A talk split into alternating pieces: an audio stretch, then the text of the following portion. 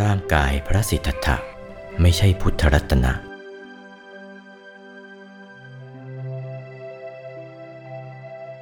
รัตนะ แปลว่าแก้ว ในที่นี้หมายเอาแก้วอย่างประเสริฐ เช่นแก้วมณีโชติรส ซึ่งนับถือกันว่าเป็นแก้วมีคุณวิเศษสูงสุด ใครมีไว้ย่อมชื่นชมโสมนัส อิ่มอก อิ่มใจ ยิ่งกว่าทรัพย์สินอย่างอื่นทั้งหมดในโลก แก้วคือพระรัตนตรัยนี้เหมือนกัน ผู้ใดเข้าถึง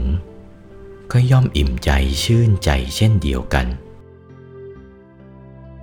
ร่างกายพระสิทธัตถะไม่ใช่พุทธรัตนะ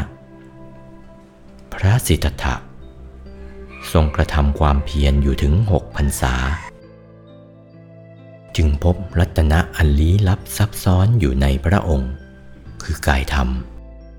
มีสันฐานเหมือนพระปฏิมากรเกตดอกบัวตูม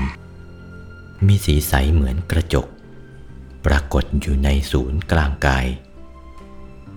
ที่ว่ามานี้